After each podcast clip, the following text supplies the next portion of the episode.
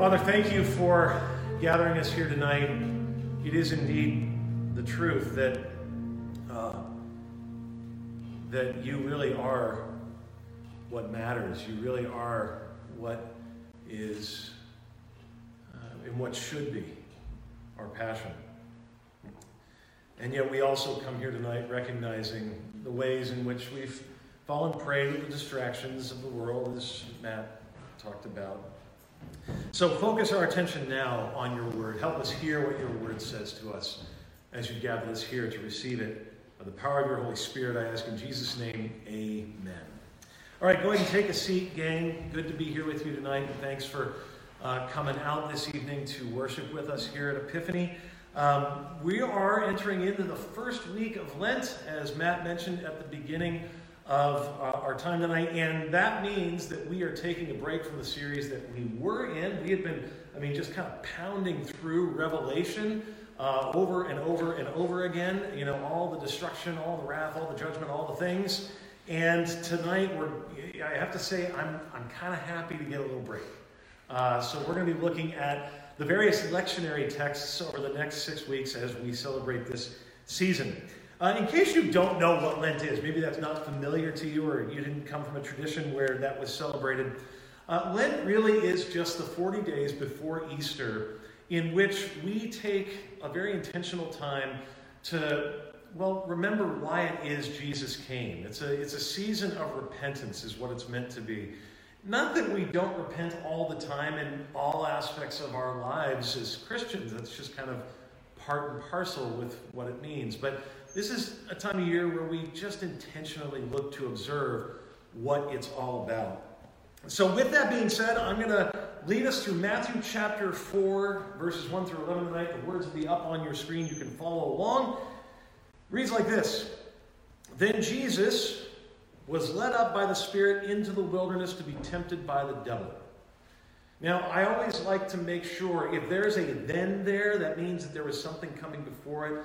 What came directly before this was Jesus' baptism, in which he is declared to be the one whom God is pleased with, okay, the, his very son. And so, after this moment of sort of great victory uh, at his baptism and great accolades, instantly he's led by the Spirit into the wilderness to be tempted by the devil. Verse 2 And after fasting 40 days and 40 nights, he was hungry. Uh-huh. And the tempter came and said to him, If you are the Son of God, command these stones to become loaves of bread. But he answered, It is written, Man shall not live by bread alone, but by every word that comes from the mouth of God. Then the devil took him to the holy city and set him on the pinnacle of the temple and said to him, If you are the Son of God, throw yourself down, for it is written, He will command His angels concerning you and on their hands they will bear you up, lest you strike your foot against the stone. Jesus said to him, Again, it is written, You shall not put the Lord your God to the test. Again, the devil took him to a very high mountain and showed him all the kingdoms of the world and their glory. And he said to him, All these I will give to you if you will fall down and worship me. Then Jesus said to him, Begone, Satan. For it is written, You shall worship the Lord your God, and him only shall you serve. And the devil left him, and behold, angels came and were ministering to him. End of reading. Well, I remember some years ago now, my friend Jeff Proctor told me about a time that he went into Barnes and Noble with his son uh, Christian, who was little at the time, maybe three or four years old. And when they went into the store, Christian saw a Buzz Lightyear doll that he really, really wanted. And so he asked his parents for the doll. He asked his parents for the toy. They told him no. So Jeff proceeded to go back to looking at books in the kids section, but Christian really, really wanted the doll. So he stood there in front of the Buzz Lightyear standee where the doll was at, and under his breath was mumbling to himself, No, no, no. Trying, trying so hard to ward off this overwhelming desire. No, don't do it. Well, I'd like to tell you, Christian won his battle with temptation, but unfortunately, the desire for the doll overtook him. So when my buddy Jeff eventually came to get him, the screaming and the crying started, and the scene ended with little Christian being carried out of the store, kicking and screaming. No matter how young or old you are here tonight, uh, you can relate to this kind of struggle. Because we all deal with struggle and with temptation. Right now, I have, I'm on a diet. I've been on a diet for the last number of weeks. I don't know how long now. And virtually every day, there is a moment at which I'm like, no, no, no. I mean, I, was in the store earlier today, and I and I and uh, the, a payday candy bar caught my eye. No, no, no. I mean, it, like, I, I really, what I want to do tonight is I want to go home and I want to eat an entire pizza. What I'm going to do tonight is I'm going to eat a healthy choice frozen dinner. Because no, no, no, I'm not giving in. I'm not giving in to the temptation. But I have. I have. And that's just a small area of life. Oh, how many things we have given into on a daily basis. So, historical context of the passage here Jesus had just gotten baptized, like I said, whereupon the Father declares him to be the chosen one, the great one. And now you have this contrast of him being led into the wilderness. Now, there is not a Jewish reader of this text at the time that wouldn't have known the scene that Luke is describing. According to New Testament scholar William Barclay, the area, the wilderness Luke describes, was known simply actually as the devastation. That's what they called it the devastation. And it's in the midst of the devastation that Jesus faces his own temptation, his greatest challenge yet. And what we're going to see through this story is three facets of temptation that we're going to deal with tonight. First, we'll talk about the allure of temptation. Why is it that we're drawn? Second, the reason that temptation happens.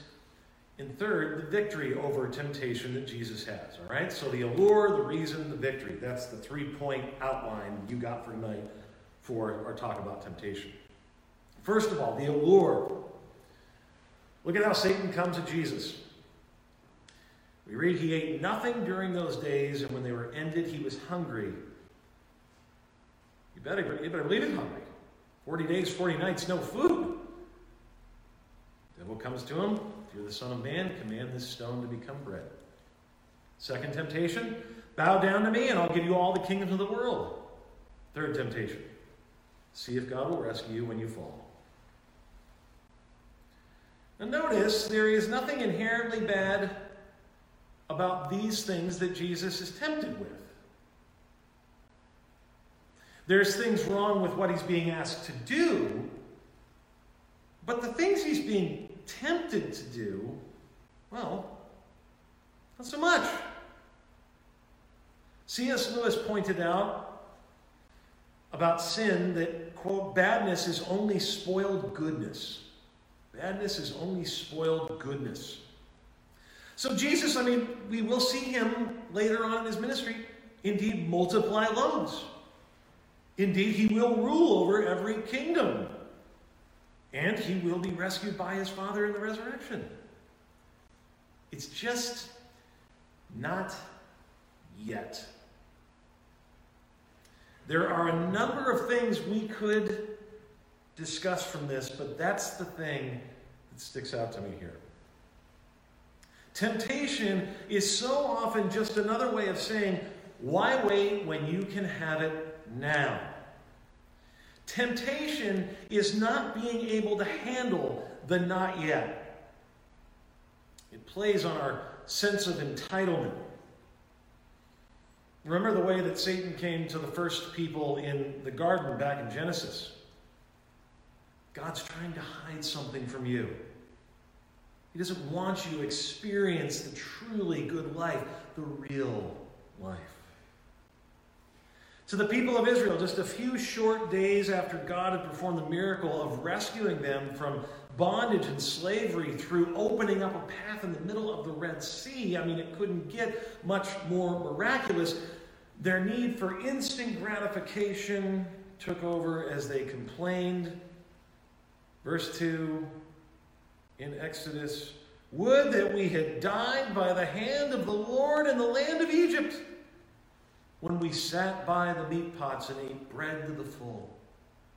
For you have brought us out into this wilderness to kill this whole assembly with hunger. I mean, God had literally just saved them, and it's only been a little bit, and they're tempted to throw in the towel. Temptation plays on our sense of entitlement and need for instant gratification. One of the uh, podcasts that I listen to, which are frequently becoming more and more throughout my week as I'm on a train or as I'm in a car or wherever it seems, I'm, anytime I'm going somewhere, I've got a podcast on. One of them that I've listened to for a while is called Radiolab. And uh, a little while back, they discussed a study done by Walter Mischel. You probably are familiar with it. The study was on willpower, and it was done back in the 70s, but it's quite famous even still today. What he did, what Walter did, is he brought a, a bunch of kids in from ages two to five and tested their ability to delay gratification. Here's how he did it. He would put a child in a room with an Oreo cookie on the table in front of them, and he would say, Now you can have this one Oreo cookie now, but if you wait and don't eat this one, I'll give you two later. That's it. That was the test. What he recorded was kids basically being tortured, trying not to eat the one cookie. They would stare at the cookie. They would kick their legs frantically in their chair to avoid giving into the temptation. No. Some actually started crawling under the table to avoid the temptation. And then, of course, some couldn't withstand it at all and just, ah, you know, just gobbled it up and took the one cookie. Here was what is interesting about the study to me. The researcher ended up following these kids throughout their childhoods and even into their adulthoods to see how they were doing in life. And what he found out was that the kids that could delay their gratification the most tended to be doing remarkably better in their lives as grown ups. They, they found that the kids who waited longer did better on their SATs. Their parents reported that the kids who waited were well behaved, and as adults, they tended to get better jobs and have better health. On the other hand, the kids who couldn't wait more often than not ended up having challenges and difficulties in life. Essentially, what, what the devil does in tempting us and in temptation to Jesus is he says, well, why go through hardship? Why, in Jesus' case, why go through the cross? Why go God's way when you can have it all now? All you have to do is bow down to me. Malcolm Muggeridge, the famous journalist, wrote once How easy for Jesus to have turned these stone loaves into edible ones, as later he would turn water into wine at a wedding feast. And after all, why not? The Roman authorities distributed free bread to promote Caesar's kingdom, and Jesus could do the same to promote his. Win win. Jesus had but to give a nod of agreement, and he could have constructed Christendom not on four shaky gospels and a defeated man nailed to a cross but on the basis of sound socioeconomic planning and principles. Instead, turn down the offer on the ground that only God should be worshiped. So that brings us to the second thing we see about temptation from our text, and that's the reason for temptation. And there's sort of two perspectives on the answer to that question here. Uh, from Satan's perspective, ultimately, his goal is to get Jesus to fall in the same way he's gotten all human beings to fall to doubt the love of his Father. Satan knows that if he can get us to doubt God's good plan for our lives, then he's got us right where he wants us. Remember, in this temptation, twice Satan begins the statements, if you are the Son of God. It's not much different from Satan's temptation of the first people in the garden, is it? Did God really say? He's holding out on you. Maybe he doesn't really love you. Are you really his son?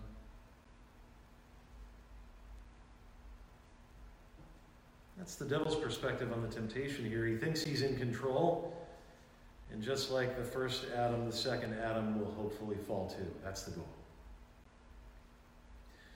But of course, from heaven's perspective, it's an entirely different scene. I mean, remember, the Spirit led Jesus out into the wilderness here. This wasn't an accidental thing. Jesus wasn't some unsuspecting victim here.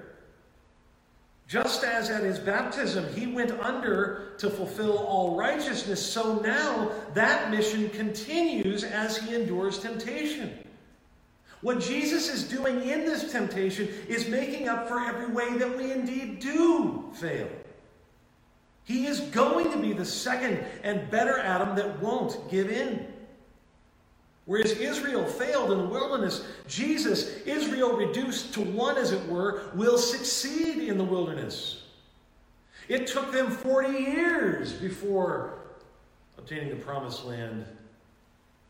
It took Jesus 40 days to defeat his enemy. As Hebrews 4:15 says, "For we do not have a high priest who is unable to sympathize with our weaknesses, but one who in every respect has been tempted as we are, yet without sin." And why is it necessary for him to fulfill all righteousness? What's the point of that? Well, simply put, because in order to die for our sins, he must be the perfect substitute. He must be the true Passover lamb, spotless and pure, to be worthy. He is enduring temptation so that he might be qualified to actually go to that cross in our place. Hebrews 5 says, In the days of his flesh, Jesus offered up prayers and supplications with loud cries and tears to him who was able to save him from death, and he was heard because of his reverence. Although he was a son, he learned obedience through what he suffered, and being made perfect, he became the source of eternal salvation to those who obey him.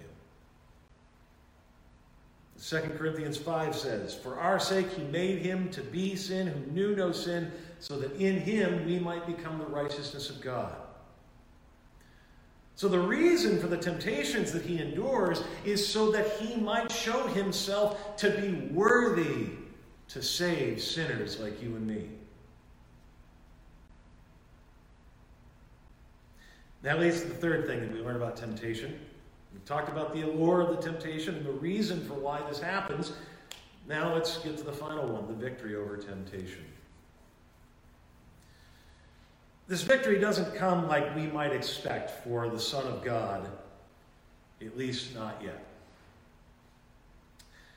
I can just imagine if, you know, I was to write this story, I might have Jesus start fighting physically with this devil character. You know, pull out some like divine lightsaber or something. Maybe some divine martial arts, mixed martial arts for that matter. I like that idea. Sounds interesting. I might go to that movie. Instead, it looks sort of uneventful. All we have is Jesus over and over quoting the Bible. It is written, man shall not live by bread alone. It is written, you shall Worship the Lord your God, and him only shall you serve. It is written, it is said, you shall not put the Lord your God to the test. Jesus simply stands on the word of God, wielding not some divine lightsaber, but wielding the sword of the Spirit skillfully. Unlike the first people in the garden who forgot what God actually had said or misremembered God's word, Jesus remembers exactly what his Father actually says. He simply stands on that word and through doing so gains the victory. He gains the victory over Satan for us, just as God promised would happen way back when the first Adam committed sin. Way back at the very beginning, when God started handing out, you know, the, the kinds of things that, the consequences that have come as a result of them choosing to rebel against Him, He says this to the serpent, to the devil that's tempting Jesus here now I will put enmity between you and the woman, and between your offspring and her offspring. He shall bruise your head, and you shall bruise his heel.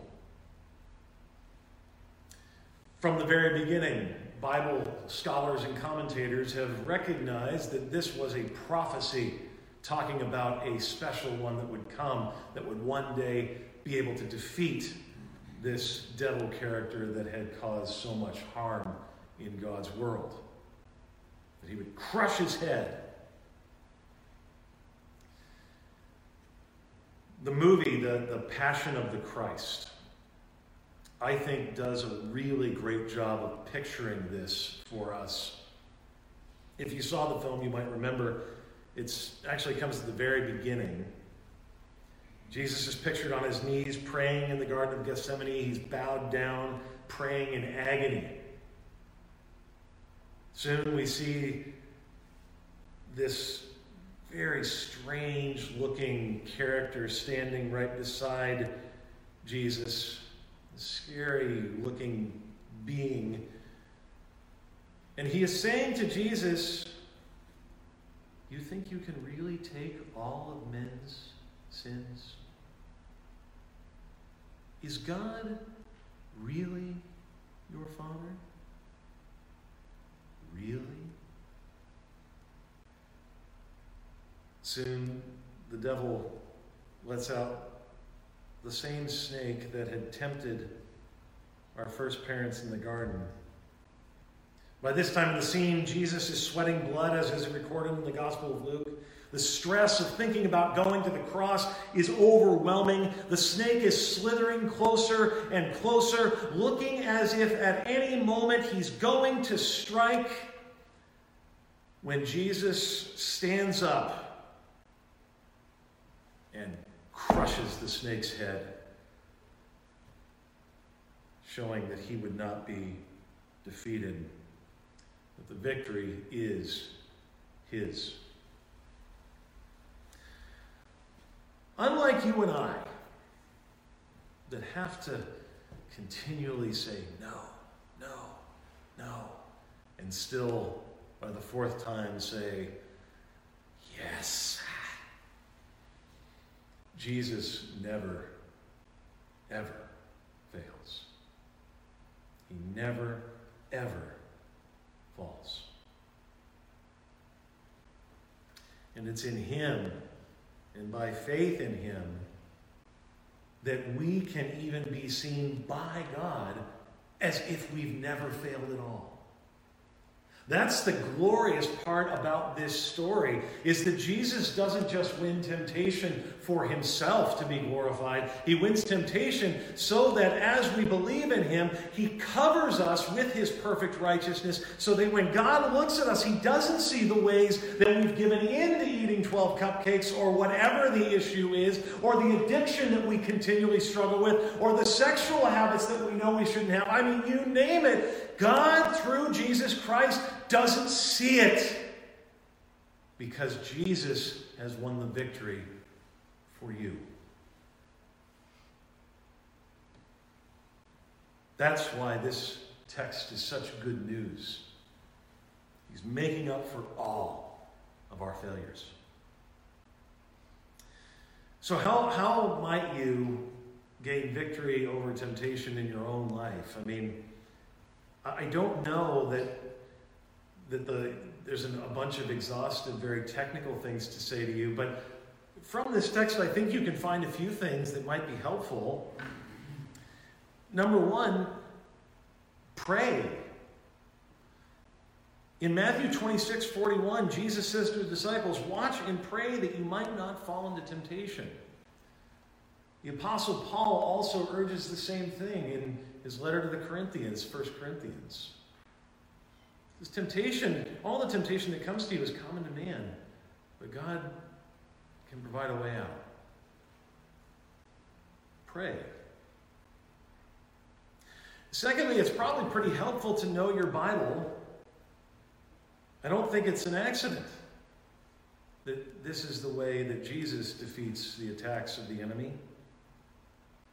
I mean, you'll notice here in this passage, the devil twists the Word of God. He actually does use the Word of God in this text in order to kind of counteract the ways that we can sort of rationalize away what we do, in order to counteract the ways that we can believe a false narrative that isn't actually from Scripture it's good to familiarize yourself with what Scripture actually says. And then, thirdly, when you're tempted, this might be most important. Remember, the victory has already been won for you. Satan is a defeated foe. He is, right now. And you are free in Christ. You don't have to do what you're tempted to do. Christ proclaimed it is finished on the cross. The devil can only tempt, but he cannot make you do anything. Trust in Christ. He is your victory, and you are in him.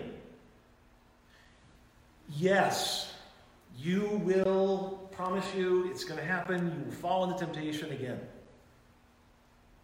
But when you do that, remember to go back to Christ and trust again that his righteousness really does cover you.